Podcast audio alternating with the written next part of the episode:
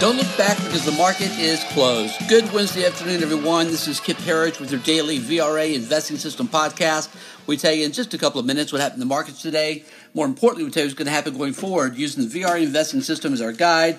And um, pretty good day today. Uh, Dow Jones was up over 100 points at one point, closed up uh, 39 points at 26,218. Uh, our winner on the day today was the NASDAQ up 40 what is that, 46 points, up uh, six tenths of 1% at 7,895. And uh, right behind that, the Russell 2000 up a half a percent at 1560. S&P 500 uh, up two tenths of 1%, closing at 2873. So what we really saw today was that the internals continue to really impress. Um, uh, even with the market coming back off of ties today, Advanced decline was positive one and a half to one. Up down volume positive one and a half to one. Uh, but Nasdaq uh, volume was uh, was positive two to one. Real strength there. The Nasdaq continues to power ahead. Uh, Russell 2000 playing some catch up, trying to get back over its 200 day moving average, which we believe it's going to.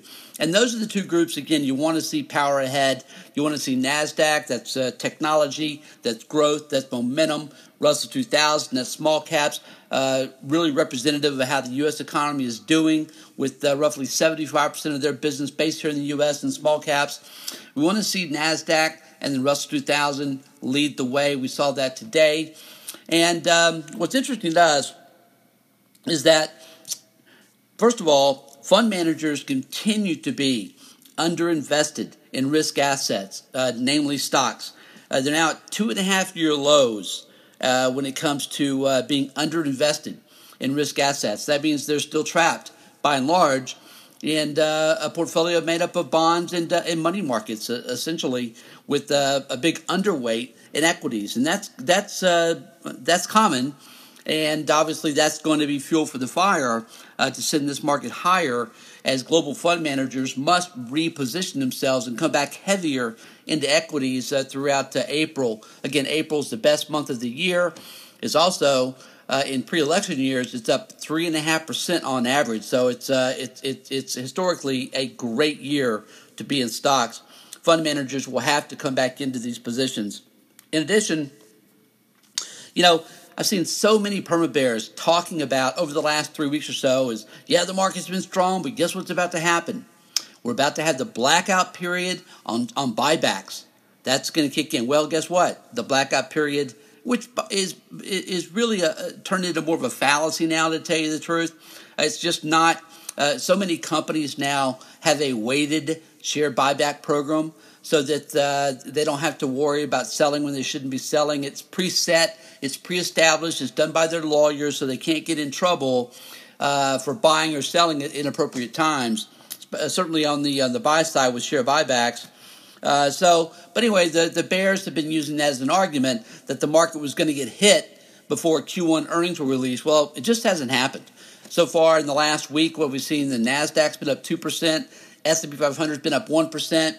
And uh, again, we strongly believe, and this is based on our research, based on our conversations with companies all over the country across multiple sectors and industries, uh, we strongly believe that Q1 earnings are going to be much, much better uh, than the already discounted earnings uh, from analysts uh, uh, tell the story. So, uh, and again, it's not it's not the news that matters. It's the market's reactions, the stock's reaction to that news. So that's what we'll be looking for.